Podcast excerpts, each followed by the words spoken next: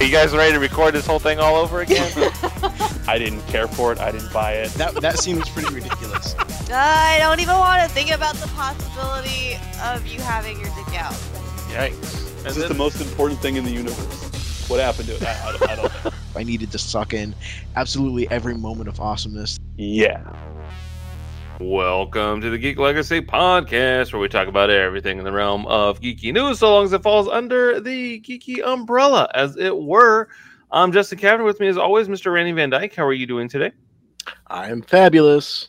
Me too. David, are you fabulous? I was excited to hear that we'll cover everything geeky news as long as it falls under the geeky umbrella. So uh, right. yeah, I, di- I am. I didn't say entertainment news. I said geeky news. That's all right. I am amazing. How are you doing? Fabulous. As I said. Have you Uh, heard about this? Is this remember this? exactly? So Dune, this is a movie that that finally came out. I'm very excited about this movie, and it was supposed to come out last year, but then COVID happened, and then it got sort of the dual release on the HBO Max and in theaters. Uh, I believe a couple of us saw it in theaters on IMAX. It was absolutely glorious. Loved every second of it. Um, but Randy, you saw it at home, right? You watched it on HBO. I did, yeah. I I I would have loved to have watched it in the theater, but I did take advantage of watching it from the comfort of my living room, and I treated it with the same respect that I would have if I saw it. What would theater. Vaughn say, Randy? he would lose his absolute shit. But um but I I didn't get up to go to the bathroom. I didn't go up to refill my drink. I sat there at the edge of the goddamn couch, unable to take my eyes off the screen for two and a half hours as this thing played out, and I loved every second of it. It was worthy of every bit of praise that you'd given it in the past. hmm Nice. Yeah, that uh, Denis Villeneuve, he knows how to make a movie, man. It really does. And don't feel bad, Randy. I saw it in the theater twice and once on HBO Max, so I've seen it in the theater for you. So you can always say between the two of us, we've seen it on on the big screen at least once. So don't feel bad about it. 'cause on my my screening that I went to, it was on just like a normal screen, and I was like, well, I have this, I have my AMC Stubs Plus a membership that lets me see it anywhere. So I went, I went to Irvine. I went not Irvine uh, to the AMC at the block where they have a huge Dolby Theater, IMAX, laser. I don't know. It's like a million things after that. I don't know what they do. Uh, and uh, watched it there. What's interesting is I don't remember the first time I saw it. It's saying part one at the beginning. Like obviously going into it, I knew it was a part one, but in my head it just said Dune, and there was no part one. But it was clearly there the second two times I saw it. Um, and I think that's one of the. I mean, I'm sure we'll talk about it later. I think that's one of the missed opportunities for Warner Brothers in that they delayed this movie for a year. And I understand their apprehension to like, you know, it's an expensive movie, but they had to know that unless this movie made like eight cents, they were going to make a part two. And by having this extra year, I, I, I, I thought that maybe they could have moved the needle a little bit, you know, and started pre-production because it was just greenlit yesterday. Um, so Dune 2 officially is on the docket, but Legendary announced it yesterday. So um, I think I think it's called Dunes. Like Dune harder. Dune two, Dune harder. Um, yeah, but I like Randy. I absolutely loved it. It was it was the rare case of like a rewarding slow burn, and I know a lot of people are, are calling it cold and you know stuff like that. But I thought I thought it was just the first time I ever cared about like like Duke Leto or, you know you know I never cared. Oscar Isaac did such a good job of making me like like like him. Like when he was like you know, even if you don't want to take take over, you know, you'll still be the only thing I ever needed you to be, my son. I'm like, oh my god, what a fucking great dad! And you know, all, his only concern when he was talking to to you know um, Jessica, Lady Jessica. was, was like, take care of Paul. He's like, I'm not talking, I'm not talking to his mother. I'm talking to the Bene Gesserit. I'm like, holy shit. Um, and the whole thing with the you know the, the Reverend Mother saying, you know, talking to Paul, and Paul's like, yeah, because I'm the Duke's kid. He's like, you're also the son of Jessica, and I'm like, that that was kind of cool that Yeah, she is important. friends. yeah, so- Yeah, yeah. No, it's really cool. And the, the thing is, like, um, you know, I I did both. I watched it on IMAX and I watched it at home. But the cool thing is, is they they tell you everything that you need to know. There's no like hidden stuff. So like as you're watching it, uh, they literally tell you everything that is important, and you might miss it the first time you watch it because you don't know what's important. But after you've seen the events play out and then you watch it again, uh, everything is on the table, and it's really cool that they did that. So you don't have to read the books. Sure, you'll get more out of it, I'm sure. But as someone that never touched the book and sort of throwing it out the window, um, or or someone that doesn't enjoy the the David Lynch one, uh, watching both like the theatrical version and the extended version. Um, I, I hated those movies, and I absolutely loved this movie. I think it was so goddamn good. Uh, I talked to you guys earlier about like just the scope and the scale, and just how everything just looks so gorgeous. And when I'm on these planets, I felt like I was on the other planets. Like it was when we're on Caladan, and and you see the mountains and the oceans and the rain and the forest, and it just it looked like such a beautiful, lush world. And you're just like, you better enjoy that kid because it's about to get really dry here in a minute. And then when we get to Arrakis, yeah, it's a desert planet, but it looks so beautiful. How you gonna make 29 palms look beautiful? You know what I mean? It was it was crazy. I love the wind on the sand. I love the little granules. Um, I loved everything about this movie, man. It was so cool.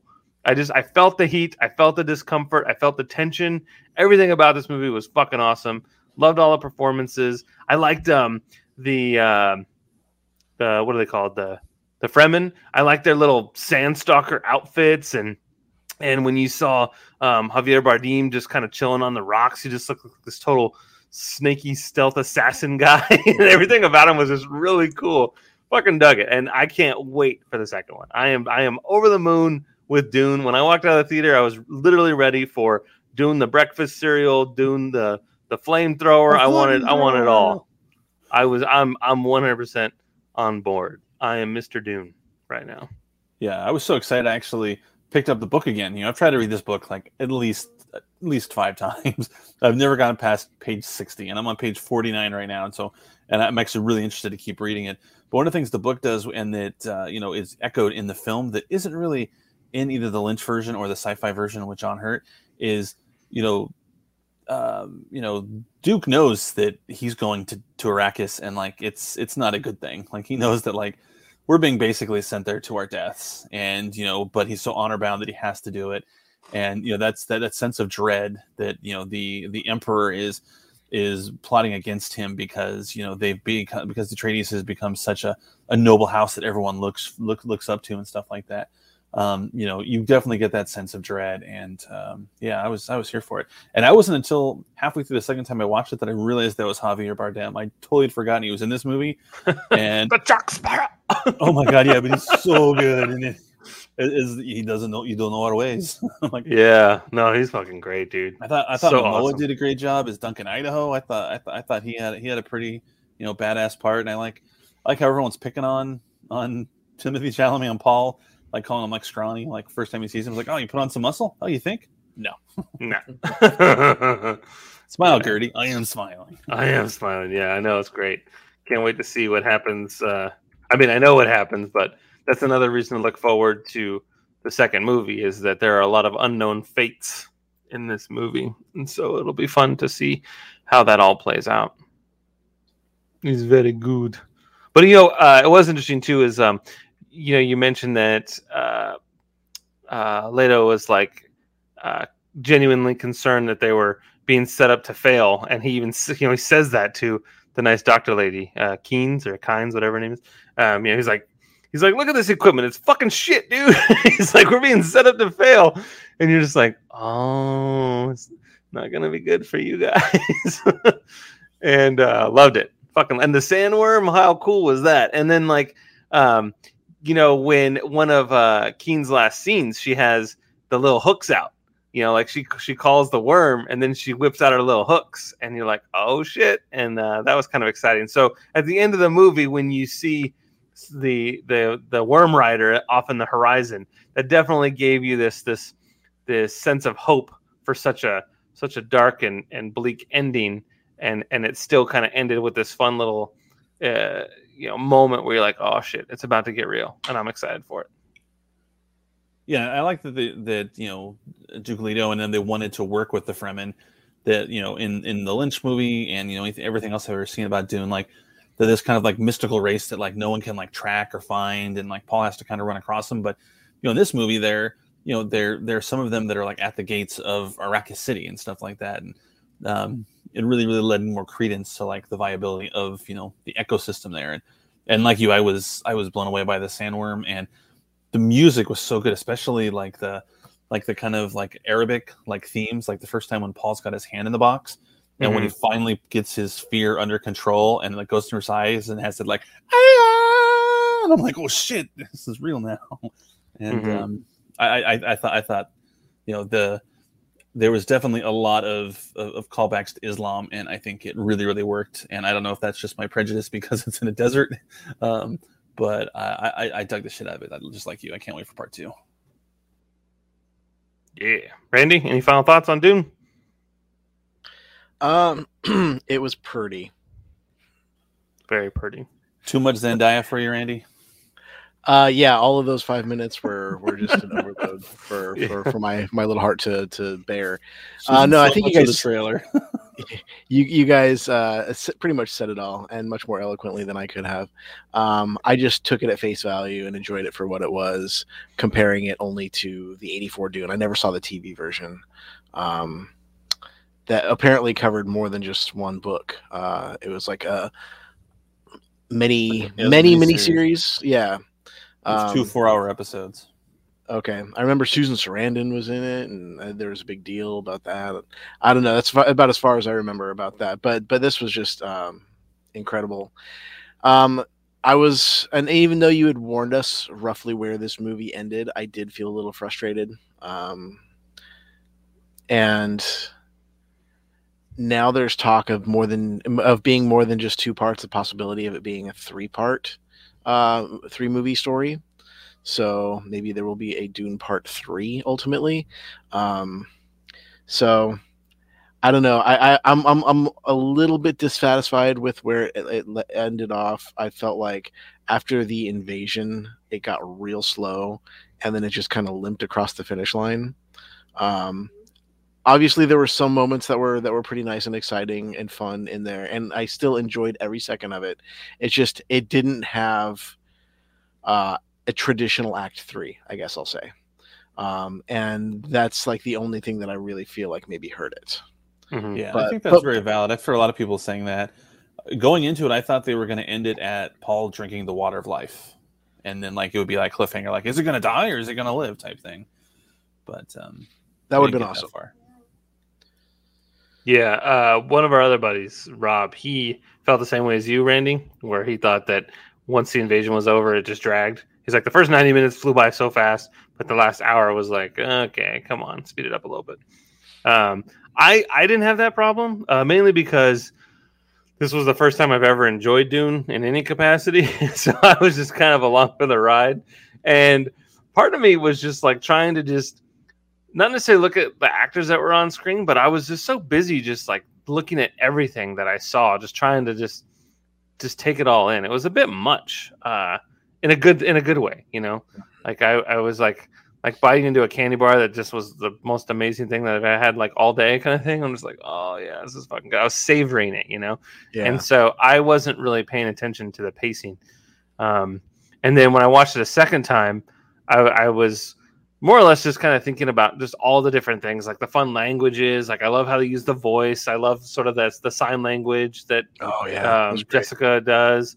Um, just so many other things that I was trying to pick up on. And then one one thing that I did do was I watched the prologue that is in the extended edition of the David Lynch version, where it explains uh, how these this universe came to be, uh, the sort of the fall of man and their dependence on machines, and then uh, sort of re- this reset on technology, and then the or you know the beginning of the Bene Gesserit, and then the Guild, and uh, that just put a lot into perspective. I watched that in between my first and second viewing of uh, this 2021 Dune, and it just kind of was like a quick refresher of the whole Dune universe. you know, so it was really it was a good idea. It's only like seven minutes long. It's totally worth your time if uh, you can find it on the YouTubes, and uh, it's a fun little refresher course. It's a good idea. Yeah, That's a really that's a good really idea. good idea. Yeah, because there was a whole thing about you know it's ten thousand AG is the time frame they use, and that's that's actually the, the the time frame is after they got rid of all of like sm- thinking computers as they called them. You know, AI rose Mhm. up and they had to destroy the artificial intelligence. That's why there's no computers in Dune. There's no smart thinking computers. And that actually happens in like 10,000 AD our time. So Dune's like 20,000, you know, AD if you know we were or CBE if you uh if you're a Common Era person, or hmm I think it's just CE, sorry, Common Era, and then BCE before Common Era. Um, but yeah, it's super interesting. I like that. I like that also that they brought back like uh, swords. You know, in the novel, it's all about swords because they have those shields that like bullets don't work on. But Lynch decided he didn't like swords. He wanted to do Right. you know actual like blasters, which makes me happy he didn't direct Return of the Jedi. Now, you know, swords are important in that movie. Um, but man, I can't imagine just how batshit crazy David Lynch Return of the Jedi would have looked. But um, yeah, it's crazy, crazy of an. Yeah. That's a great suggestion, Justin, to watch that uh, intro.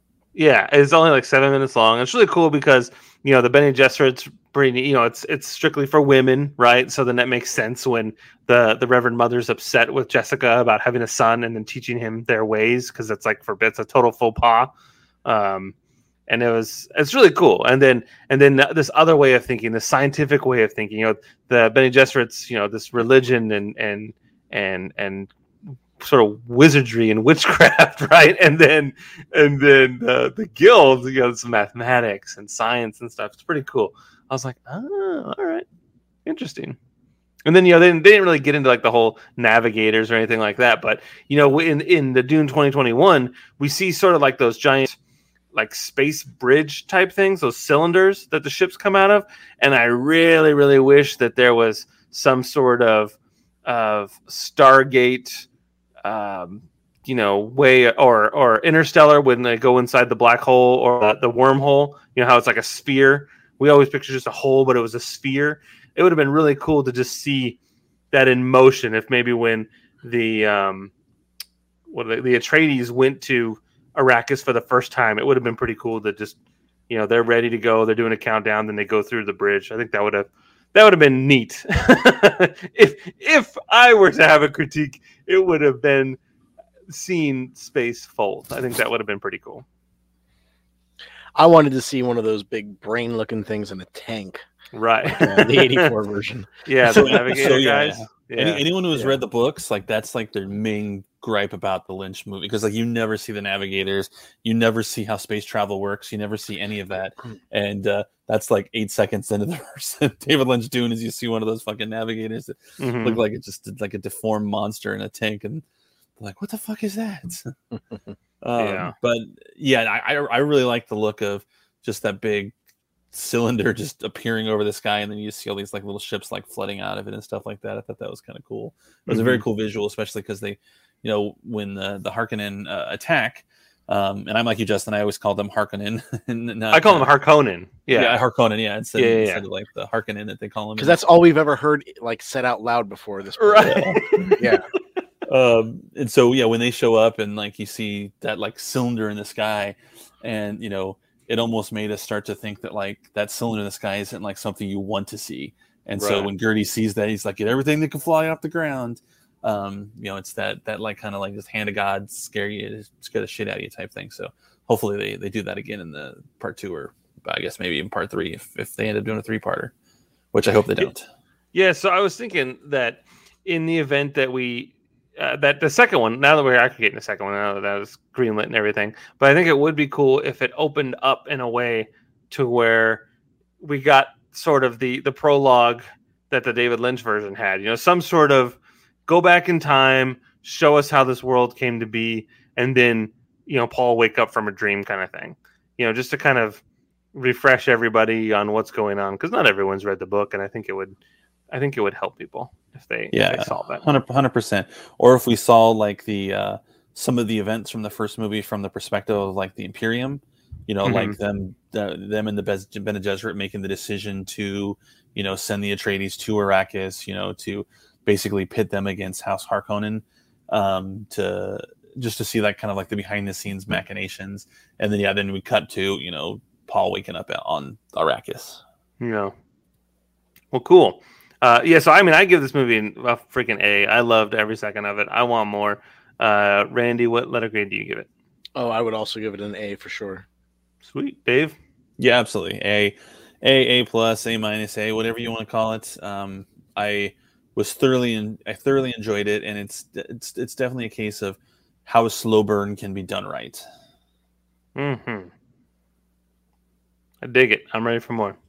Yes. Um, all right. So also this weekend was switching gears, hardcore actually. Uh, Hasbro did their PulseCon, PulseCon 2021. Lots of new toys, reveals, interviews, fun stuff. Um, Randy, you are the I mean, c- coming from two guys that work for a toy company, you are our resident toy nerd. uh, Well- I would love to get your take on, on what was exciting for you with with Hasbro Pulse. So okay, so PulseCon, um, I was looking forward to the live stream, and like I was mentioning last week, I'm like, uh, I, I rarely ever get to watch them as they happen, but I will avoid social media and then I will go seek it out on YouTube later and watch it as if it were happening live, so that I could be spoiled. It's, it's like you know, intentionally avoiding social media the weekend a big movie opens, so you don't get spoiled in any of the plot points. I do the same thing for toy reveals, so. I was going into it all happy and like, oh, they're going to announce all sorts of shit. And they didn't announce that much at least from my perspective in my very small little toy collecting corner of uh, specifically hasbro star wars three and three quarter inch vintage collection. Um, i was also looking to see what they were announcing for the uh, the black series as well the six inch figures just because there's a lot of cool mandalorian stuff hitting the pipe right now and uh, it was neat to see what was getting revealed. So um, some of the coolest stuff to come out uh, was they actually had um, uh, a neat little Mandalorian pack from uh, season two, episode two, where he's got the little white spiders and he's got like a dusting of snow all over him. And he's got his the very first three and three quarter inch version of the Mandalorian figure where he's wearing his full season two armor. Um, We've had previous versions that are full Beskar, but there's like one little shin plate or thigh plate, sorry, it's uh, on his right thigh that is different between the end of season one and then the beginning of season two. So uh, finally, there's going to be a season two accurate version of Mando. And um, there were a couple other cool things, uh, like from a playset perspective, they revealed the Navarro Cantina playset, which we had heard about in an earlier live stream, and uh, they called it a pipeline reveal because they basically just told people, "Hey, there's a Cantina playset coming," and nobody knew whether it was going to be the interior of the Cantina or the exterior of the Cantina, because there's a lot of stuff that happens in and around that Cantina on the planet of Navarro. Uh, that's the the planet that uh, we first meet the client, um, and he first uh, Mando first gets the job to to go catch uh, Grogu, and uh, it's where he's got to shoot his way out of the cantina after being, um, uh, I guess, ambushed by Moff Gideon and all the stormtroopers and everything. So there's a lot of uh, playset activity, or a lot of uh, a, a lot of room for there to be uh, different interpretations of the playset. Anyway, it's an interior playset, and a lot like the other Hasbro Star Wars playsets that have come out lately. The more you buy, you know, the the bigger play surface you can create so you can put up all sorts of different walls extend the bar around have more stools more cups more windows more doors and that kind of thing you can actually make your own little structure and it's kind of neat actually so um And it's That's uh, pretty 50, cool. It's fifty three dollars for that Cantina set. and it yes and it comes packed with a death trooper a carded death trooper which is your only way to get a death trooper action figure on a mandalorian card that isn't carbonized there was one released last year that was the carbonized version uh, it was a Walmart exclusive, and I bought it even though I don't collect the carbonized versions, only because I'm like, well, this might be the only chance I get to get a Death Trooper on a Mandalorian card, because because I'm a sucker, and I and I you know like I take that shit to heart. I'm like, I gotta have, and this is the only thing that I'm buying like one to open and one to keep in the package, and I don't understand why, because I realize they're pr- well. Granted, the vintage collection has done very well at retaining its value. Um, for example, one of the figures that they announced at PulseCon is they were going to be doing a re-release of an Ahsoka figure that was originally released on a vintage card back like seven, eight, nine, ten years ago, something like that, and they sell for over two hundred dollars on eBay. Holy shit! Um, and so now they're going to be putting it back out there on an identical card back. Well, not identical, but close enough to identical, you know, for 13 bucks. So um, what it's going to effectively do is kill that earlier release. Um, the price it's going to kill that price. So, but but for the most part, the vintage collection holds its value really well. But I'm not I'm not doing that to to try to like sell later on down the road. It's just like I truly love the Mandalorian, and I it is it is single-handedly reinvigorated my love for Star Wars, where I feel the movies failed me, and uh, to to, re- to reignite that spark of like my my childhood love for this this franchise, um, and like like that for me was enough to trigger me to like not only collect but to like do stupid collecting things like open up all the shit which is what i really want to do so that i can display it but still have one of each of the figures in the package just because they look so damn cool. So yeah so here i am. But anyway um they revealed a couple other figures uh that we had heard about again on pipeline reveals, but maybe hadn't seen the actual finished version for. One of them being the um, Bib Fortuna figure, uh, another one being the six-inch uh, Cobb Vanth figure, which everybody was super looking forward to because Yeah, he's like He's 32 bucks. yeah, he he is considered um, a deluxe figure, so I think he's got some extra accessories that he comes with, um, in addition to the jetpack and Boba Fett's helmet. Mm. There's got to be some stuff that's packed with him for him to be at that price point. Um, because they they they did a Mandalorian figure that was also that same price point, but he came with like a little Camtono filled with Beskar, and I think he came with a Grogu, and maybe may or may not have included the little pram for it or something like that. He came with a bunch of shit, a bunch of accessories. Gotcha. Um, Cobb Vanth's got to come with something to make it worthwhile. So, um, I mean, he's pretty cool, but I don't know why he would be that much more money cool. But one of the other things that they announced um, was uh, some troop builder packs. Um, so you can get a four pack of stormtroopers, or you can get a four pack of fleet troopers, and one of the fleet troopers would be Captain Antilles. And then the neat thing about the different fleet troopers is you got one recognizable, like old gray haired dude whose name escapes me, um, that you clearly see in a lot of like the the the Lucasfilm marketing from the 70s when you see like the troopers lined up in the hallway you almost always see this like one old gray-haired dude Uh, um, but then they've, they've got they've got like the racial diversity uh rebel troops too. Like you've got an asian dude and you got a black dude now. So it's cool. You can fill out your ranks and not have them all look rank and file as just a generic white guy. So that's actually really neat because that's something that any anybody who's a troop builder that isn't just like armor completely covered head to toe in armor to actually see their their their skin tone and whatnot it, it's it it it does a lot to boost your your uh, diorama, your collection, uh, to be able to have a bunch of of uh, diversity represented in there. So I think that's actually really kind of cool. Um, and then of course there was the uh, the HasLab um, Rancor. We finally got to see a uh, an actual mocked up 3D version of it, and that isn't just like a rendering. I think maybe it is just rendering. I'm not 100% certain, but um, it's not painted. It's gray, just like the very first images that we saw of the Razor Crest and the sail barge. Um, and it's absolutely freaking huge. It is so stupid big, this thing.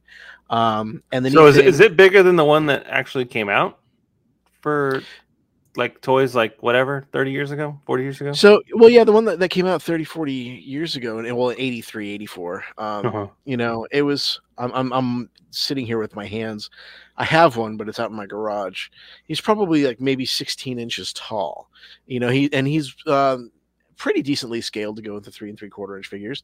Then the one that Hasbro put out years and years later that was like much better articulated, and they painted up a crazy looking one to go with the Force Unleashed um, video game. They had them uh, with those crazy riders on them and stuff like that. Uh, Mhm. they did a release there, and it was a little bit bigger and even more menacing and even better articulated, like much better articulated. This one just blows all that out of the water. Um, this thing is just absolutely huge, and it's got I don't know how many points of articulation, but let's just say a metric 45. Yeah.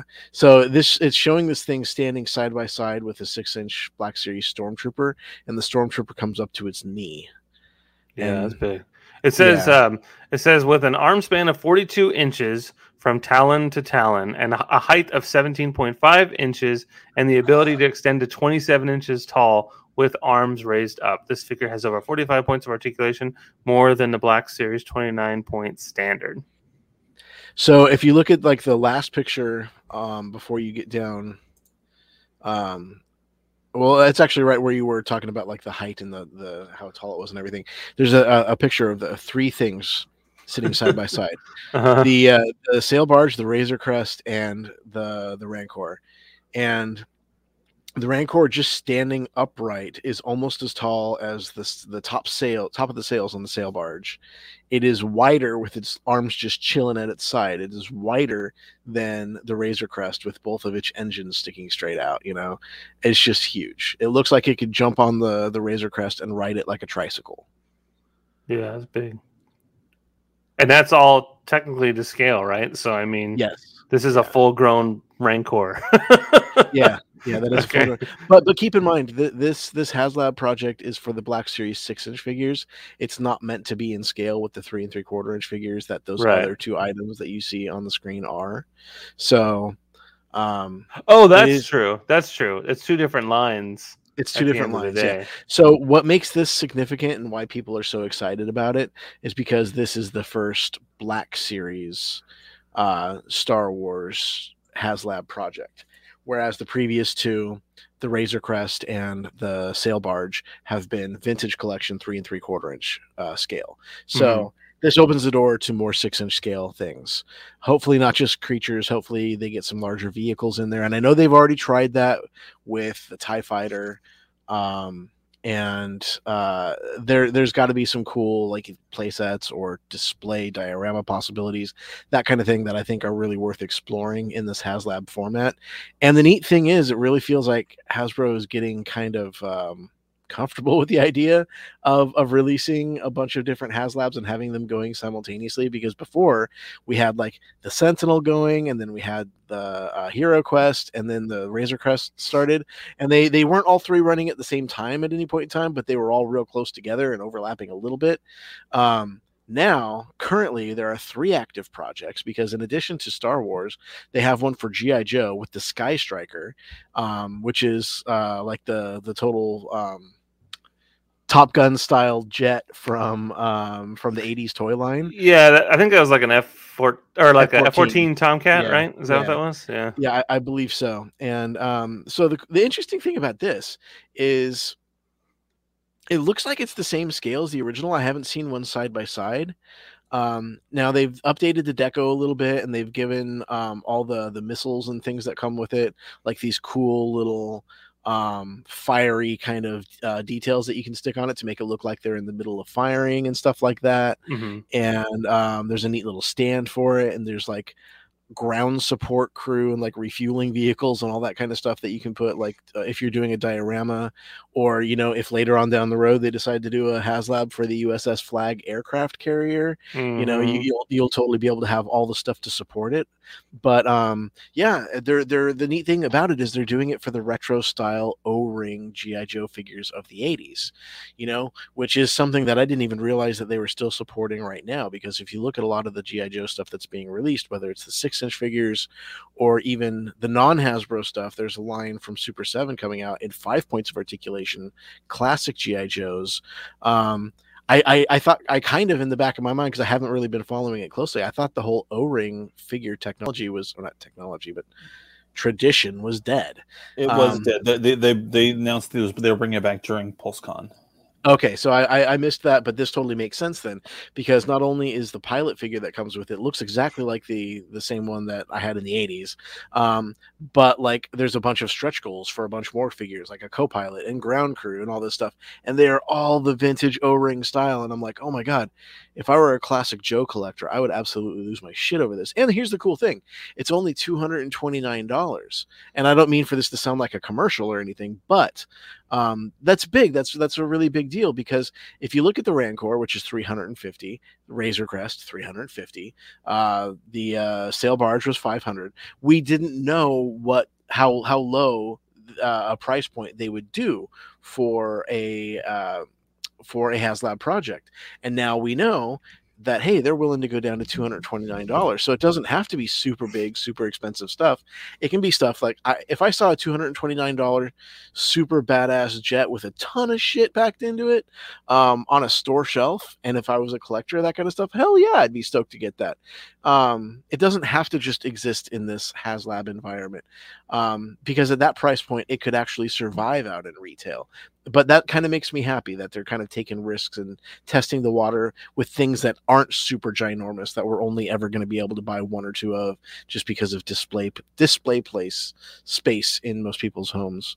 Um, and then on top of that there's a third uh, campaign running right now, and that just launched today, the day that we're recording this podcast, and it's for Ghostbusters. And silly me, I'm hoping, oh man, they're going to make a line of three and three quarter inch Ghostbusters figures, and they're going to make like a Firehouse playset or something like that. All this stuff harkening back to the some of the toys from from the 80s. No, they made a goddamn life size life size uh, proton pack and it looks amazing. It looks super cool, and they're selling it for three hundred and as of right now, it has over three thousand backers already, and it's been going for less than twenty four hours.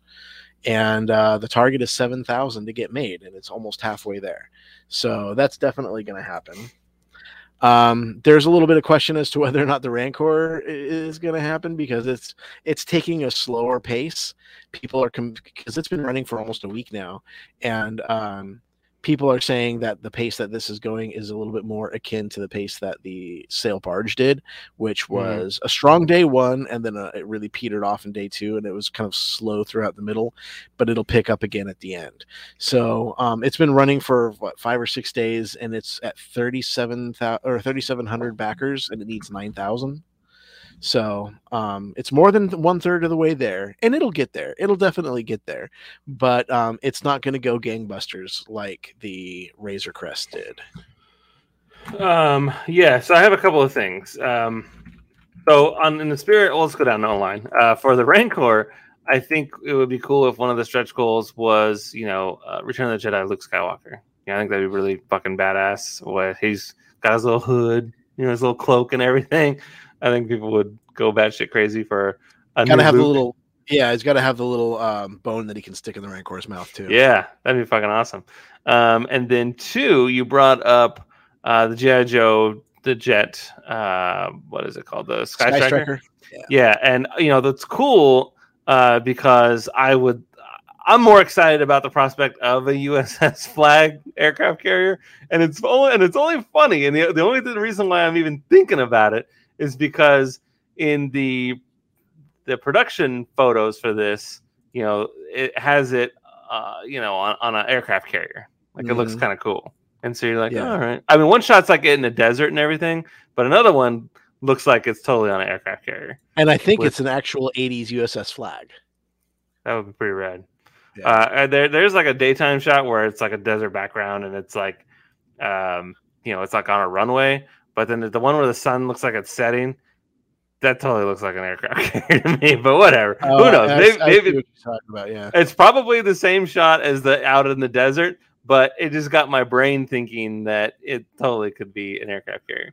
But I mean, it, it opens up the door. But when when I was reading articles pop up about uh, this um, this jet, there was a couple of grumpy geese in the crowd. Like, you know, why would I pay Hasbro, you know, all this money to make something that they should just, you know, take a chance to themselves and put it on in a store shelf? And I'm, I couldn't, I couldn't be more frustrated because one, let's just pretend for a second that this was something that went to Target and Walmart, right?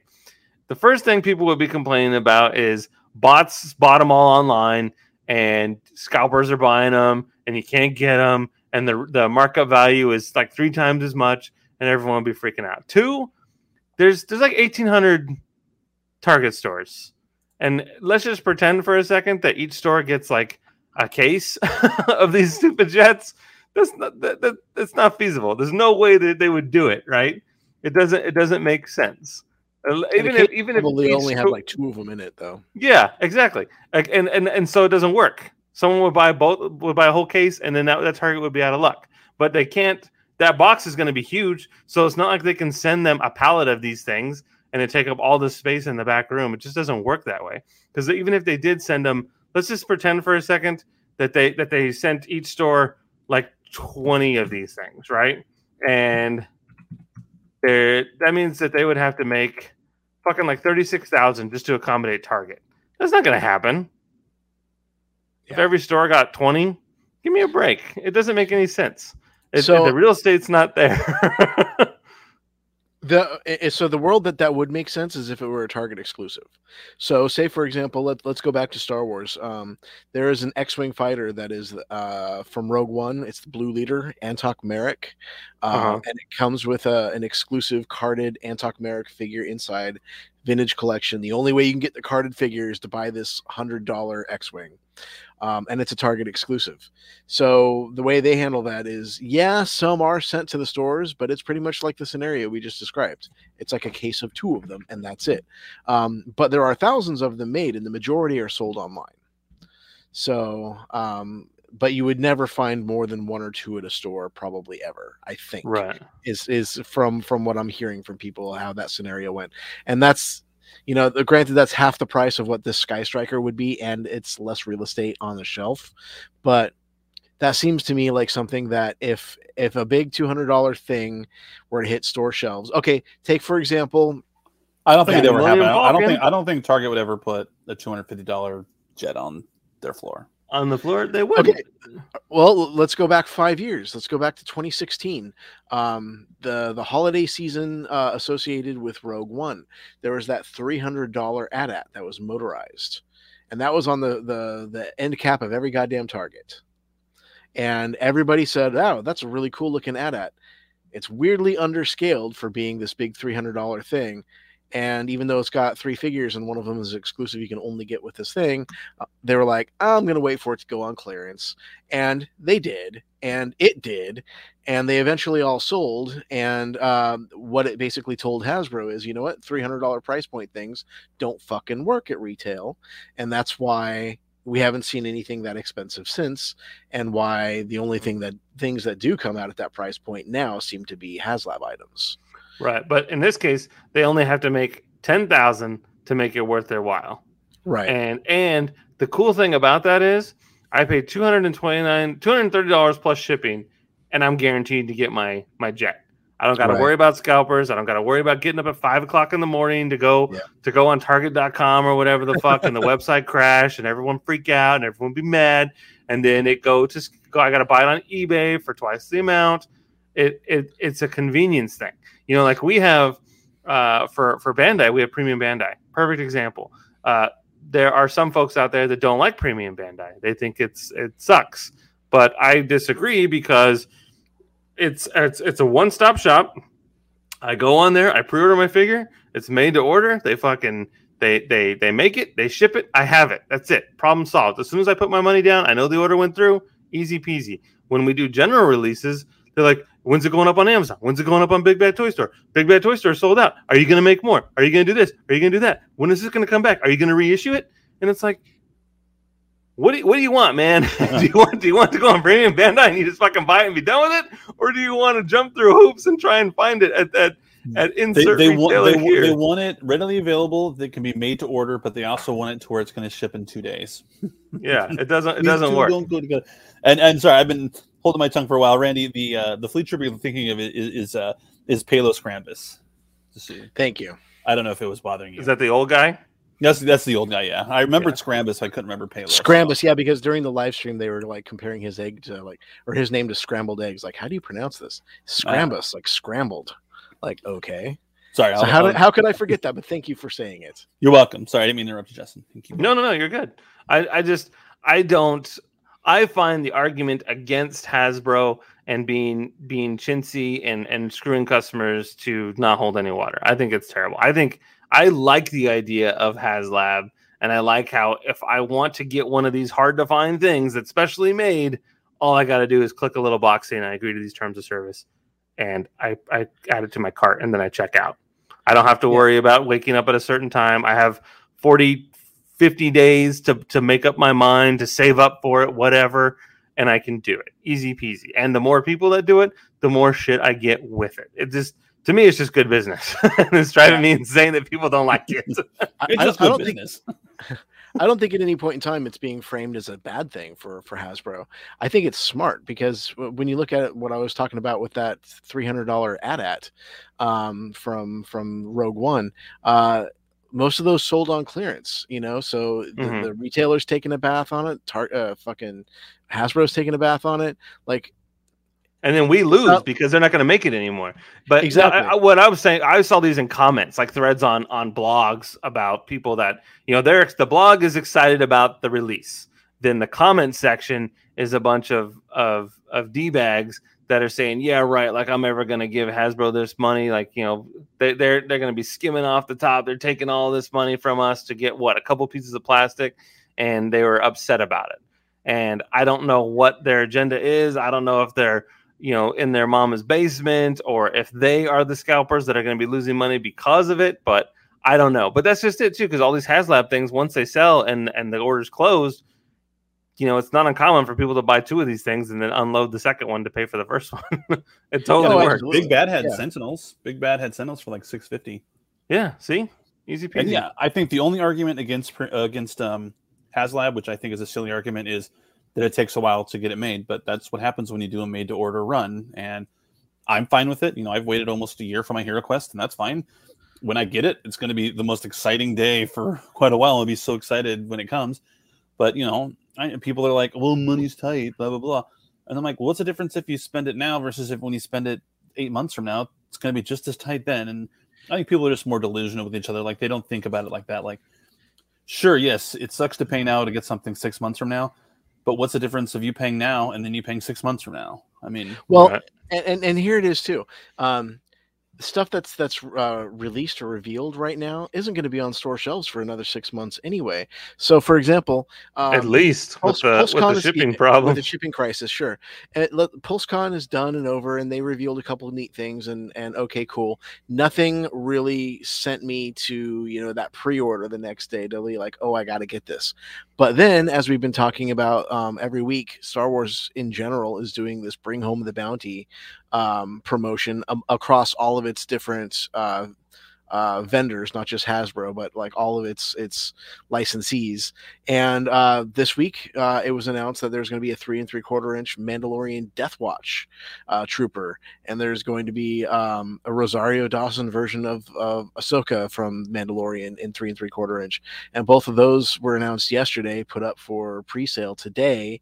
And at 10 o'clock this morning, I'm sitting there like an asshole, you know, putting in my pre order for it knowing it's not going to ship till June of 2022. And what is that, eight months from now? How is that any different, really, than me ordering a Razor Crest at the end of the year last year, expecting to get it at the end of the year this year? I'm putting in a pre order. It just takes a little bit longer because they have to make it to order. But I am. I'm not. It's not that much longer in the grand scheme of things than the pre-orders that I'm putting in for product that's already going to be coming anyway. Right. That makes sense. It does. And and and the hard part's over. Now you just gotta wait. Easy peasy. Yeah. yeah.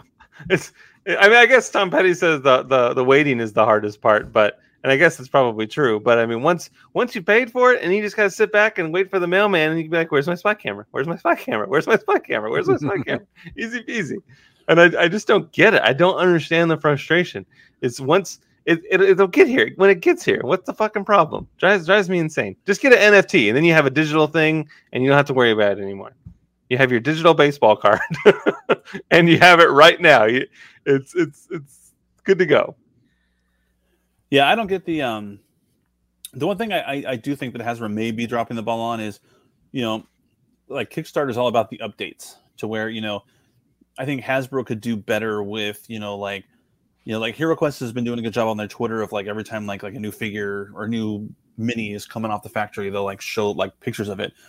But they could easily just do some kind of fun like little video review or something like that, or they could send you know a handful to like influencers, so you know they could be like, oh my god, this is this is legit, you know, I can't wait, blah blah blah blah blah. Um, I wish they did more, but at the end of the day, I wanted my Hero Quest. I got my Hero Quest. It'll get here when it gets here. Um, but I think the waiting wouldn't have felt as long or as bad if we got a little more updates along the way. Yeah, and that's just it. Like for the for Hero Quest, I feel like I've gotten two emails and they were both about shipping. You know, I, it was up to me to go to a website and look to do homework or you know check the Twitter account. Whereas if it was you know just an oh, a once a month newsletter that had cool stuff, that would have gone a long way. Yeah, we've only had one update on the Razor Crest, period, I think. So, and it was about shipping delays or Mhm. just the delay that it. Sorry, we said it was going to be the end of uh, 2021, but it'll be early 2022. Right, and they have everyone's email address, so it's not like it's it would have been Right. hard if they have And- a a dedicated blog to the Razor Crest, a dedicated blog to Hasbro that they just send you a monthly newsletter. Like, hey, Right. I mean, I, I adopt an elephant every year for the Sheldrick Trust, and every month I get an update on my orphan. it's, that simple, and I learn about all the other elephants, and it's fun to read, and I like to look at the pictures, and I like the video diaries, and it's so much fun, and I love it. And they could do the exact same goddamn thing. Here's how the figures come. Look at this wizard! Isn't this wizard fucking awesome? And look at this is how these figures are made, and and blah blah blah. And here's the you're going down the campaign trail. This is what the mission's going to be. Look at how cool this is. Blah blah blah. Easy peasy. Exactly. How easy would that be? That's one guy sitting there, uh, you know, adding pictures to a web page and giving certain people access to it, you know, through an email. That is not a big, huge thing. Um, look back at what they did with the the sail barge. They sent us this beautiful color booklet that was like all through the the making process, the behind the scenes making of. Like here's how it was designed. Here's how the the first prototype came together, and here's how the painting is going, and that kind of thing. And it was it was just super cool, like collectible thing and it was really neat and everybody was excited because it was their very first time and we thought wow we're going to be like given the white glove treatment anytime we buy something through haslab because this is an amazing experience but that was one time and one time only because i think not just from a star wars standpoint but any of the other haslab projects since then have not had nearly that attention to to detail or attention to communication with uh with the backers. Yeah, HeroQuest did one really cool video where they had Joe Manganiello, uh, because you know we didn't reach the stretch goal that was going to be his expansion and his like cool little dragon minifig, and when they announced that yes, you were going to get that expansion and you were going to get that minifig, you know he you know did a video from you know the Gygax Museum, basically his basement where he plays D and D with all his celebrity buddies, um, and you know, gave us like did like a five minute video about, oh man, I can't wait. You're gonna get this. You're gonna get this. You're gonna get this. You're gonna be get this. It's so great. Worked so hard on it. I'm so glad that Hasbro is letting me give it to you. And like that, that went a long way to just hold me off for a while. I'm like, oh sweet, yeah, okay, can't wait till the next update. And then the girls never came, man. Yeah. girls never came And funny you mentioned uh, you know, with the with the with the finally having the GI Joe HasLab, you know, maybe it opening up to the Flagg. I mean, is there any chance that the Flagg is not a thousand dollars? I mean, could they do the Flagg for less than a grand? not at the same scale that it was before. I mean, but but look at this now. Again, I might be talking out of my ass here because I'm just looking at it through the from the perspective of a non GI Joe collector, but somebody that had it as a kid. That Sky Striker looks goddamn identical to the one that I remember having, um, or it looks really fucking close. Anyway, a very close facsimile in terms of size and everything. So uh, it would stand to reason that the USS Flagg would also be about the same size. Um, and you're right. I don't see it being less than a thousand. Uh, now, granted, the original was very hollow. There's a lot of open space underneath, and there's really just like the there's the the the surface of the of the ship itself, um, and then there's like the command tower and stuff that has all the little rooms and furniture in it. I don't remember there being a whole lot directly underneath um, decks there. So, I mean, if they did it basic enough, maybe they could come in under a thousand dollars. But I mean, just the size of the box that that thing would have to ship in, um, the size of the box that the original one came in was just enormous. And it was just crazy when you saw those in stores in the 80s. Do you guys remember seeing those at all? Yeah. I my, remember my at a neighbor had at one. Christmas. You know, I, I remember saw, seeing that they maybe had like two of them, but it took up the entire end cap. Like there was nothing hanging above it or around it. It like was probably like tilted on its side even because it was just so fucking big. Yeah. So like the thing though, like I mean, I know it's huge, it's ridiculously big, but like when you see a real aircraft carrier and there's multiple planes on the flight deck, this one, the, the the the USS Flagg, you know, let's just pretend that you bought two of those Sky Striker jets. You could have one fly off the straight runway and then one fly off the sort of the left short angled one. Um, and it would be it would be crowded with any more than two planes on it. It's huge, but so is the plane. So so there isn't that much real estate on on the Flagg. Uh, just I mean, if you Google images, you can see how big it is. Yeah, it's it's huge, especially when you have like a you know like a four year old kid playing with it. Like, oh yeah, right. this kid's you know whatever, forty eight inches tall, and and uh, But they'd know, have to give it the HasLab treatment. Like I, Randy, you mentioned it, it's mostly hollow underneath, but you know that's not going to fly in in HasLab layer. They're going to have to have you know an elevator that comes up with like the flight crew and like the bridge will Mhm. have to have like open up and you can put Joe's in there or something like that. Um, so I think I think that'll have to do a lot more. And I don't know. I don't know if there's an audience out there for like a thousand dollar Flagg. I know obviously there are people who will buy it, but I don't know if it has the mass appeal because like the Sky Striker, it's the first time I can remember a HasLab project where like I can't find the dimensions anywhere, like even in the video and stuff like that, to where you know the Razor Crest and you know especially the sail barge now the Rancor, know the Sentinel, they're all like, oh man, this thing's this big and it's this wide and it does this and this and this. To where the Sky Striker's like, yeah, you played this as a kid, now get another one. Yeah. The box says seven and a half feet tall. Is that or seven and a half feet long? Is that right? That sounds right. Oh, for the- for the was Flagg? over six feet. Yeah. Yeah. Seven feet six inches in length. that's a lot of plastic. That is. That is a lot of plastic. But how big was the sail? I mean, if you was a sail barge, five feet. Uh, it is at least four feet. 48 inches. It retailed originally for $110. 109.99. Sweet. The Sky Striker back in the day? No, the Flagg. Oh, the the USS Flagg. The retail price was 109.99. That's Well, you know, uh, when, when- when you think about it, the Millennium Falcon was 30 bucks. The AT-AT was like 30 bucks. Um, and those were like the big toys of that era. And then you get something that's like the mothership of all of those, you know? Uh, yeah, that sounds about right. But fuck, it just sounds so cheap by today's standards. yeah. Crazy. Love it. I'll take it. I'll take two. Are you Have a getting 14 the Sky foot- Striker, Justin? Um, maybe, and I only say maybe because uh, I was having a really hard time finding any sort of um, three and three quarter inch uh, GI Joe figures. I found a Snake Eyes once, and the box was fucking mangled. Uh, it was at a Wally World, and I decided not to get it. Uh, I, I had it in my hand. I walked around the whole toy department with it in my hand, and then I put it back. It was like ten bucks. I was like, eh, some other, someone that really wants this can have it and I just I never saw another figure ever since. And so I don't want you guys know me and once I get my hooks in something, then I go a little crazy town banana pants. And so I don't want to go down that rabbit hole. I'm quite comfortable with the six inch figures that G.I. Has released. Uh, I think they're a lot of fun. I think the even the, the especially the Cobra figures, I think they're just top notch and they just look so well done. My favorite though actually came out during PulseCon, and that's that Outback figure. I think he looks so fucking cool. He's my he's my favorite looking one that's been released.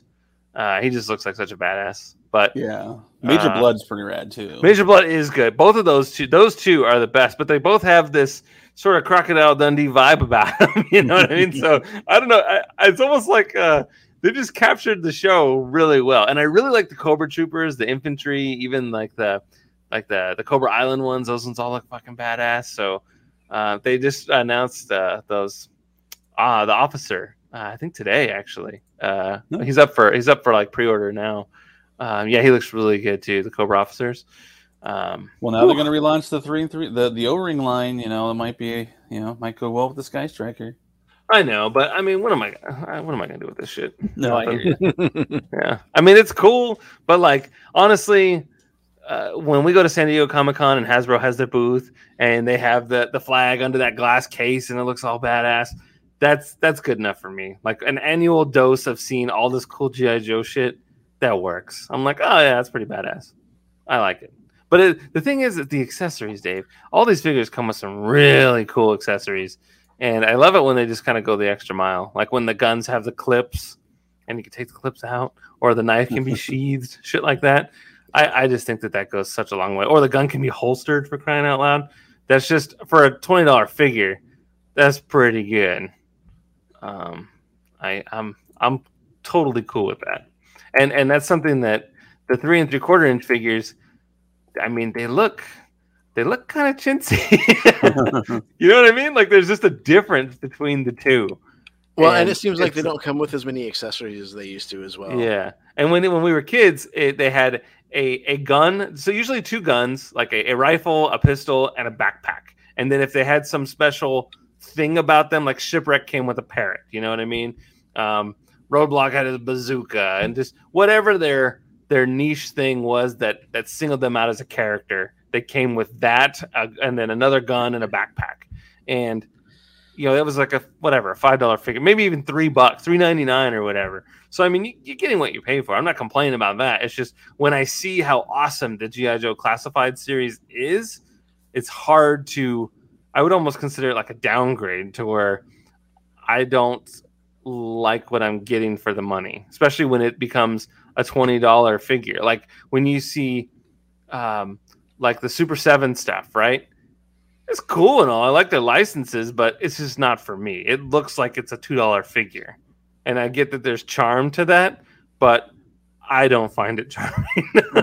Yeah, for the I think money. the three and three quarter inch because you you mentioned you know where you're going to put the the Sky Striker is that that's what I like about you know the three and three quarter inch line toward if you know say I wanted to go in on GI Joe, you know you could put the entire you could open up the entire line and it would occupy like a portion of a shelf as opposed to like six inch figures which take up just a ton of room and stuff. Like They that, do. so. They really do.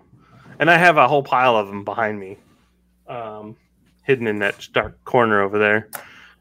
And I'm just like, ugh. And it all started with Cobra Commander, right? I found him, and I was like, well, I got Cobra Commander, now I gotta get Destro. And then I got Destro, I'm like, well, now I gotta get Snake Eyes. And then I got Snake Eyes, and then it's like, well, now I gotta get this guy. Now I gotta get that guy. Excuse me. It's and so just, slope. yeah, and it it's it's crazy. It's so crazy, and I I hate that it's a thing. I think the pandemic has a lot to do with it. Like I needed a hobby during to not go crazy, and Uh, it was Transformers for a while, and I fucking love Transformers so goddamn much, and they look so cool in the package. I think Transformers look cooler in the package than they do outside the box, but I can look at the packages all day long and just see how cool these Transformer toys are. And the GI Joe Classified series just really just hit it home, man. I think they're just done so well, and so I'm just like, oh my god, that's such a cool figure, and it's so nerdy to say, but like, you know, one of my things if when if I could go back and talk to my 20, you know, something self and just say, you know what, find it in the store and take your picture with it, and then that's it. That's all you need. You don't need to buy it. You don't need to take it home. You don't need to do anything with it because it's just gonna sit on a shelf. And you're not and you're gonna be bored with it. But now you can't even do that because nothing's in the shelves. Like the stores are empty, and Well, It's let, let me poke a small hole in what you just said there. Oh shit! So- Just poking holes like in Let's condoms. let, yeah, let, let- exactly. Let's say you do go back in time and you tell yourself just pose for a picture with it, and that that'll be fine. That'll do all it needs to do. Well, you pose for that picture with it, and then 20 years down the line, you come across that picture, you see it, you're like, oh, cool. What's that? Megatron or Optimus Prime or Right. whatever. That's cool. I guess I kind of remember this. Oh well, whatever. What's next? kind of thing in this pile of pictures. You don't have any real personal memory to go with it. The only reason that it means anything to you is because you had it as a kid. You played with it. You loved it. You had you created scenarios from the loins of your of your of your imagination, and and you you had a great time with it. Um, that's why a photo of you with it would be so significant because here's a photograph capturing this great memory that I have. If you Hmm. just take that picture and you don't take the item home and create those memories, you have an empty photograph, a hollow photograph. But I mean, uh, specifically with Star Wars toys, I was buying all the Star Wars stuff, all Episode One. I only got a handful of Episode Two stuff, but I bought everything for Episode Three. And then I, I, I sold everything for Episode One. I gave everything for Episode Three away. I, I, I literally just handed it over to Felix, minus the little guys that you guys got me at um, Celebration, and um, and that was it. Um, and I, I felt fine. I just dusted my hands off, and, and I lost So- money on that. So I mean, I didn't that- need it. you felt good about that because they went to a good home. So, so I've been giving away giving away a ton of my shit. Like, like you know, I sold a bunch on eBay because I, I, I'm kind of the pandemic kind of had me go the opposite way. Like, instead of collecting anything, I've just been like fucking scorched. earth. Unloading. I've been just gonna if it's not Admiral Ackbar, if it's not 77 back Return the Jedi figures, I, I I just don't I don't want it has no place in my house anymore. And so I've probably sold slash given away like you know 30 tubs of stuff, and it's so rewarding. Like like uh, when I when I gave stuff away to like you know. Uh, you know, I had a bunch of Gundam shit from work that we got in like good goodie bags and stuff like that. That I oh, I'll build it, but I never did. But you know, I have a buddy whose friend like whose her son loves Gundam, so I'm like, was able to give him these like Gundam that you know, and he just loved them to death, and he was so excited for them. Or, you know, a bunch. I gave my one of my other buddies who's got kids who are also into Star Wars. I gave him like four tubs of like just Star Wars stuff, like just random odds and ends. And so I'm, I'm basically I've determined I'm going to keep all of my carded figures, which account for like four huge tubs. I have a ton of carded figures, but I think that I think that's what I have the most sentimental attachment to because, like you, I bought everything episode one, episode two, episode three, all of the other ones. I bought like I got I got fucking like soap and shampoo and Doritos bags and just all this shit that like Pez dispensers. yeah. Oh yeah. I I, I, I, I, I had 64 Pez dispensers. And I sold it as one huge lot to some guy who collects Pez and he was like the most nice guy and he was so excited to have it. But like I, I just don't need all that shit. And I'm, I'm able to take my garage back over and I have, have like a workspace and I got my 3D printer out here. I got I borrowed my friend's like airbrush thing and terribly botching that and stuff like that um and, and so now I'm I'm only buying stuff that I'm almost going to immediately rip out of the box and play with or display. I don't I don't want I don't want to put anything into a tub. That's my that's Yeah. my that's my goal. Yeah,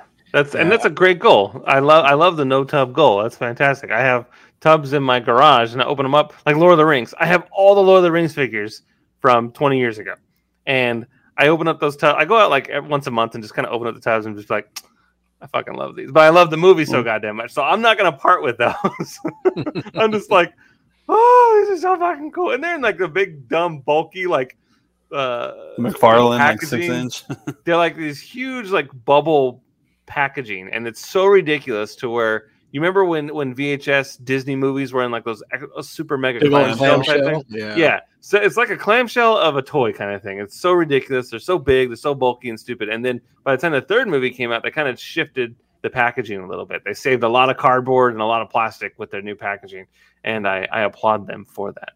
But fuck man, I remember my, my brother-in-law, Brett, he was traveling all over California and Arizona, Nevada, and he was just for his job, and he would just swing by KB Toys or Toys R Us or whatever, and he's like, "Hey, do you need this?" And I'm like, "Yes," and then he would just get it for me. It was so fucking cool. So I mean, I know where every one of my figures came from, and you, and you know, you guys are like that too. You know, you bought that toy at Toys R Us, the one in Brea that's next to that fucking barn, or what was it, uh, a Borders bookstore? You know that that Toys R Us. You know that that's where you got it, kind of stuff.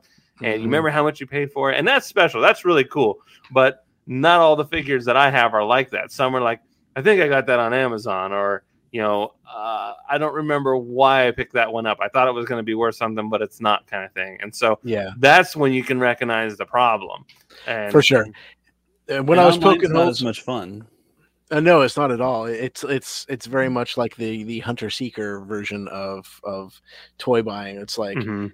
You know, I uh, for me half the fun was the journey. I used to like going on what I would call quests. You know, right? We'd go on a quest for toys, and we would hit like three different Toys R Us and three different Targets and two WalMarts, and you know, we would just like constantly like, oh hey, I hear, hear the new uh the new wave is out and it's starting to hit these stores, and and we would just make a day or an evening of it, and and God, when I think about how much gas we use just driving around and walking out empty handed almost every time. It was just insane.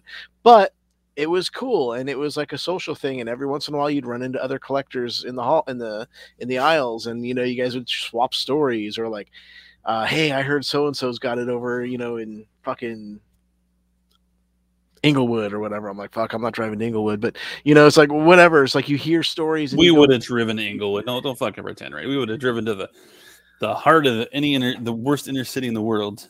If we Oh, knew they had like a 41 a stash of 41 clones from episode 3. Oh, for sure. I mean, th- there was nowhere I wouldn't have gone. Once I got a car and I had the ability to like like be mobile myself, I was all over the place, just right. looking for toys. And that was what I did with my very first car. Like I, I, I came across this great photograph when I was going through some old photos in my garage, and it was something that I had made in a photography class uh, when I was in community college. And um, it was my very first car, which was uh, an '83 Honda Accord, and I had superimposed two other image or three other images on it, all on one uh, eight by ten sheet of photo paper. And it was the the front of a Toys R Us store, so you see the Toys R Us logo. You see my old busted ass Honda. Um, you see this other collector store that I used to go to called Super Collector that was out in uh, Fountain Valley, and then um, there was a 1996 Shadows of the Empire uh, carded figure, and it was like Prince Xizor or something like that, which ultimately, by today's standards, is worth like probably the same price you paid for it back in '96, like five bucks. It's like it had zero appreciation, and you know there's a million of them on the market, but I remember they were so goddamn hard to find when they first dropped, and I loved the book, and this is the first time that they're making toys from something that isn't from a movie, and oh my god, I just lost everybody lost their collective shit about it, and I remember spending an entire summer, the summer of '96, looking for these toys, and I documented it in this one photograph, and I'm like, this is fun, this is neat, and from that perspective, Justin, what you said about having a photo of it and taking that and like having that be your memory and not needing the stuff behind it i agree with that because i was already an adult and i already had made my memories kind of Mhm. um when i was trying to poke holes in what you were saying before i thought you meant like having a childhood photo of no, you no. with the toy but In never having built the memory with it yeah, Yeah, in your yeah, 20s is something different yeah so Yeah. I, i'll acknowledge that absolutely like like when we would go on our toy hunts together you know we go to frankensons we go to Mm. tommy's and then we just hit up every fucking target and toys r us between you know walnut and our homes. And and that's how we got fucking a vector bouchon from the fucking batman begins with the, the batmobile with corkscrew action. And that was just so funny. And seeing seeing with corkscrew action in three different languages on the box. And that i'll never forget it. It's so fucking funny. I love it. Yeah. Um yeah there's just Yeah. so many great memories. Yeah, on, online just I mean like I could literally go online right now and buy every single figure I need for my 77 bag collection. But like eh, yeah, it was just it just became like a joyless exercise. Like uh you know, the, my my fondest ones are like going out, you know, like Randy got me one of my first ones. You know, he got me he got me a, a Leia and poncho for like five bucks at a celebration. Um and you know, I got my Ackbars and stuff like that. And you know, so many of my figures have like fun fun meanings. Um, Mhm. and then I have the like I have the ones I bought at the shady you know room sales and like the 2019 Star Wars celebration. I remember texting Randy like, "So how does this work? And am I gonna get mugged? Am I gonna get killed?" 'Cause in my head, it was like actually in hotel rooms and stuff like that, not not just a bunch of dudes like sitting on a floor somewhere. yeah Um, they, they they they started in hotel rooms and then they they i think that only happened one year then it just became like a thing that people Yeah, it's like it. a hall, like a hallway takeover, Yeah. basically. pretty much like we're gonna take over this space and you're not gonna say anything about it see Yeah. yeah, it was nice. People, people lay out their nice rugs and set out their wares. It was, yeah, it was very much like a like a like a like a bazaar that you would find in like, a movie Aladdin or something. But yeah. um, but yeah, God, i can't with- wait till I'm- the I'm next with- celebration yeah, I mean it's all it's all about the memories. That, that's I mean that that's that's where it's at for me.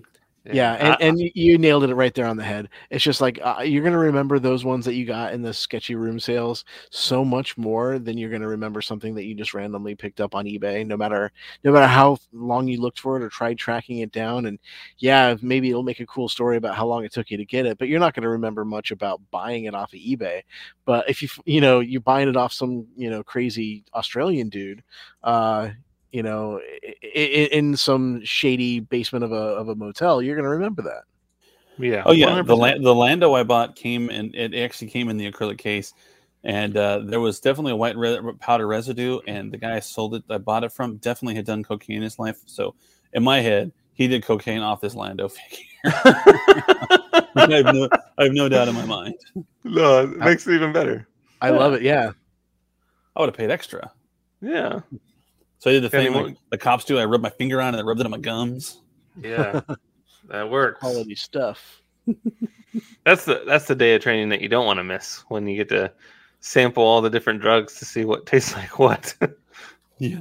For the Well, rare there's- occasion where you're out in the field and you got to stick your knife in a pouch and then cut it open and then taste it to make sure it's a drug. Yeah, there was that De Niro and Eddie Murphy movie called Showtime, where uh, they were like cops being followed around by like a film crew, and then I remember Eddie Murphy at one point stuck like a knife in into cocaine and like tasted it, and he's, he's like, "Oh, it's cocaine." Well, what if it had been poison? Yeah. That's rad. Anyway, so toys. Well, well, Pulse first before we move on from PulseCon, just one more thing, Randy, are you buying the Rancor? No, yeah, they're- okay. no, no, no. I'm, I'm not. And um, I mean, as much as I want to support uh, HasLab, I don't think they need that support from me because I'm not really a Black Series collector. You know, uh, if it's my three and three quarter inch, my beloved scale, then uh, I'll buy just about anything. Um, but yeah, I, I What if I'm- what if I'm one of the stretch goals is a carded Mandalorian figure for the Rancor? A carded Mandalorian Gamorrean guard pit fighter for the Rancor to eat. Which doesn't make any sense at all. not, not at all. um, okay, what scale is this Rancor figure? Is it six inch? Does it go with the Rancor or, or this this Gamorrean guard figure? It goes with the Does it- Rancor, yeah. So it's six inch. No, I'll still pass on it because there's a lot of really badass six and stuff for for Mandalorian that I'm probably not going to jump on. Like that Cobb Vanth figure looks amazing, but it, they'll eventually make it for three and three quarter inch.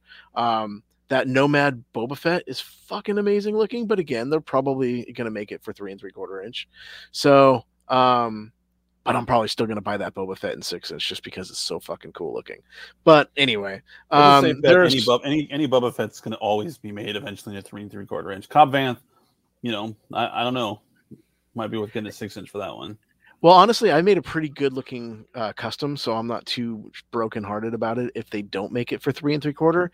But that's such a popular character that people have really voiced their their appreciation for. So, um, I if I were a betting man, I would bet that they are going to make it for three and three quarter. Cool. I mean, that's the power of season two of The Mandalorian because Cobb Vanth was in the first episode. And I'm like, fuck, I like this guy. I'm not going to like anyone in this season more than Cobb Vanth. and then, you know, cut to everybody else and their mother coming in.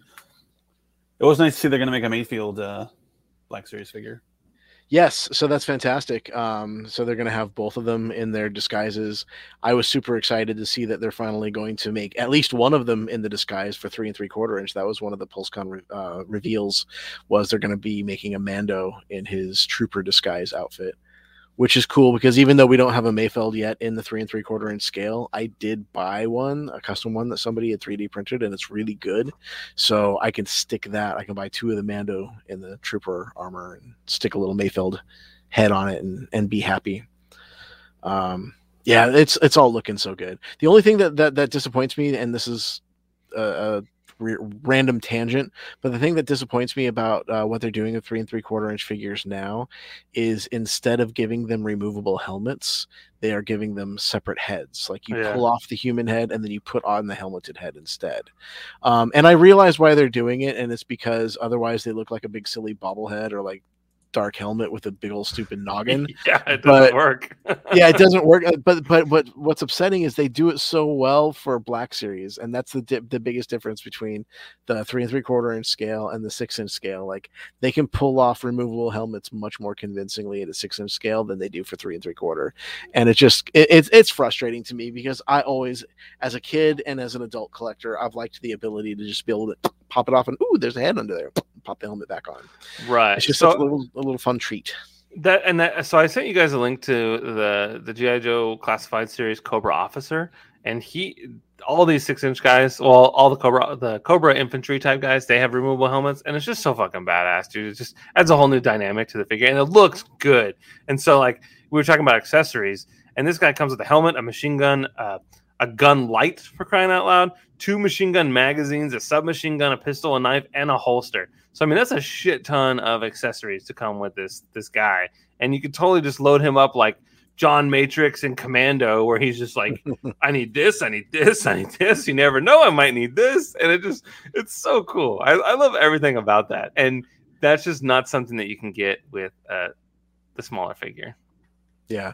Now, um, in the past, uh, there have been certain like I'll, I'll call them like boutique toy lines or smaller, uh, non-mainstream toy lines that do accessories as like that really, really well. Mhm. Um, there was a company in the early 2000s um, called Dragon, and they did a series of World War II figures, and and they were the the 118th scale, so essentially three and three quarter inch, and you could pull the magazines out of the little German MP40 submachine guns, and not only would the magazine come out, but you would see a perfectly painted little bullet at the top of it yeah, that's um, awesome. Sounds expensive.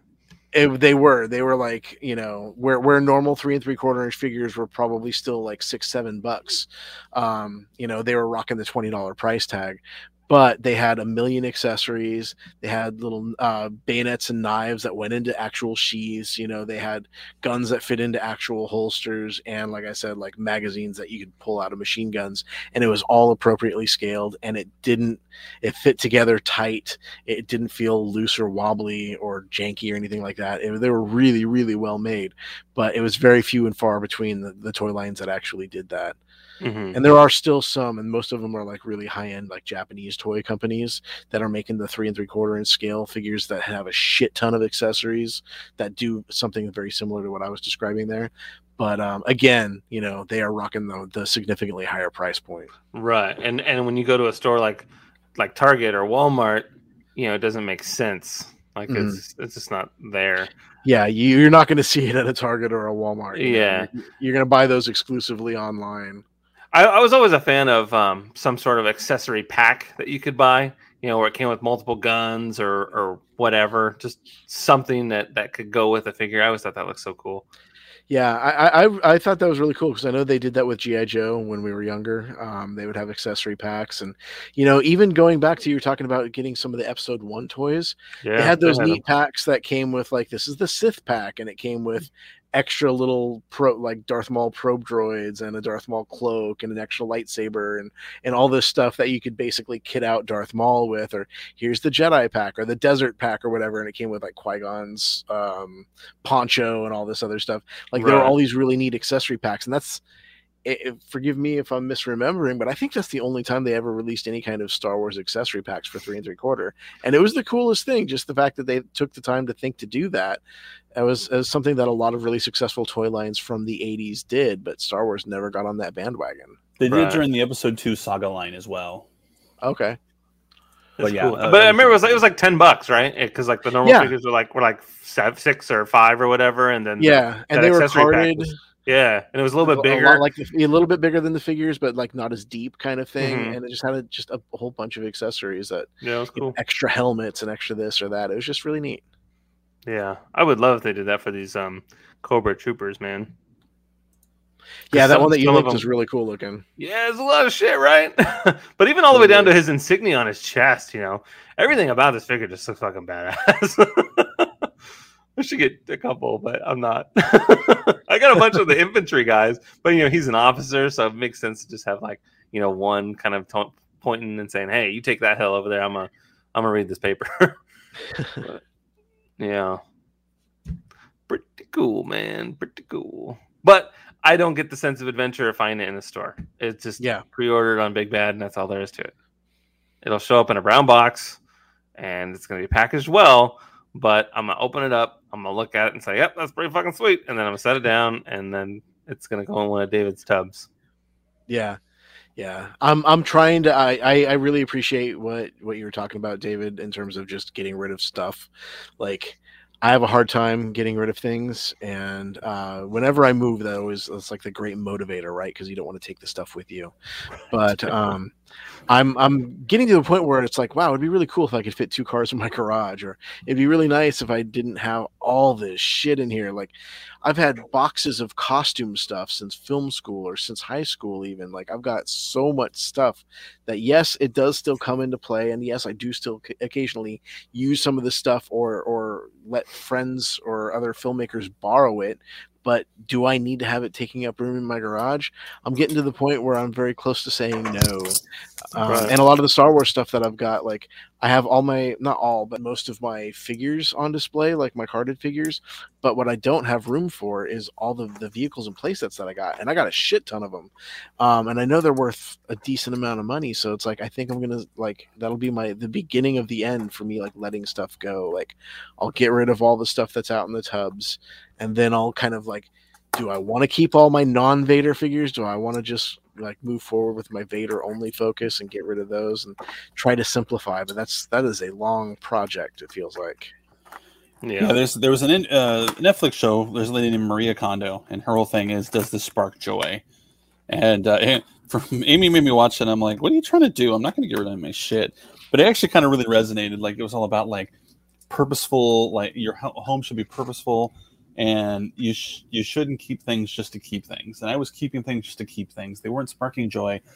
Like my 77 backs, my Ackbar stuff handful of other random collectibles and stuff like that, like that sparked joy for me. But then like I don't need Darth Vader soap. You don't? Yeah. I don't. I use I use uh Dove, I think. I don't need Darth Vader. Smell like plastic. Uh, Smell like burning flesh.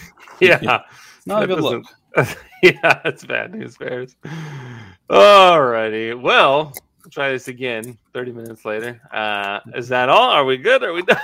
That is it. Sorry, I just didn't know if Randy was going to buy it. That I I apologize for sucking us back in like No. Godfather Three style. That's okay. I'm here for it. Thank you for listening to another episode of Geek Legacy Podcast. Remember to check out the Don't Be Crazy podcast. It's a lot of fun. Uh, we just did Dune, and I know we talked about it on this show, but we did more of a deep dive on Don't Be Crazy. So be sure to check that out. And um, yeah, we also have the Escape Pod hosted by Mr. Randy Van Dyke. It's a lot of fun. We are on season two of Star Trek The Next Generation. So if you're watching along, uh, it's uh, been a journey, not gonna lie, and season two is off to a rocky start. But let's see if we can level this ship out a little bit. Who knows? Stranger things have happened. You keep uh, rock and rolling, stay safe, get your shots, and uh, talk to you later. Thank you so much.